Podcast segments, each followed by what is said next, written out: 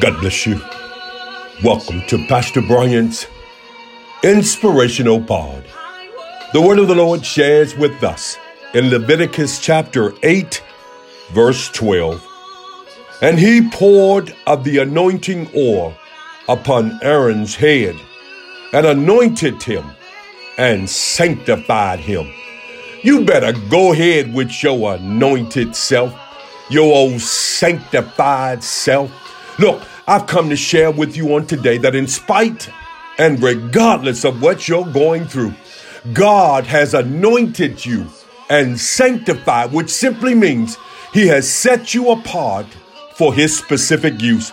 Did you know that the oil, the anointing of God, simply represents the ability to do what God has assigned you to do? You better go ahead with your anointed self.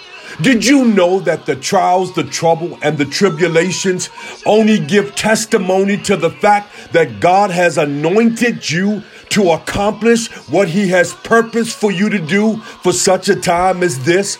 Did you know that your trials, your trouble, and tribulation only prove that you are anointed by God? Hallelujah. That you could not accomplish what God has purposed you to do without the presence of God in your life?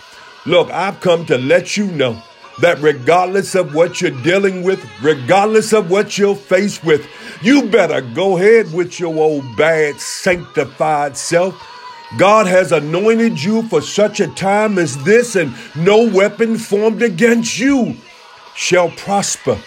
The scripture shares with us that Aaron was anointed. The oil was poured upon him. He was set aside for the use of God.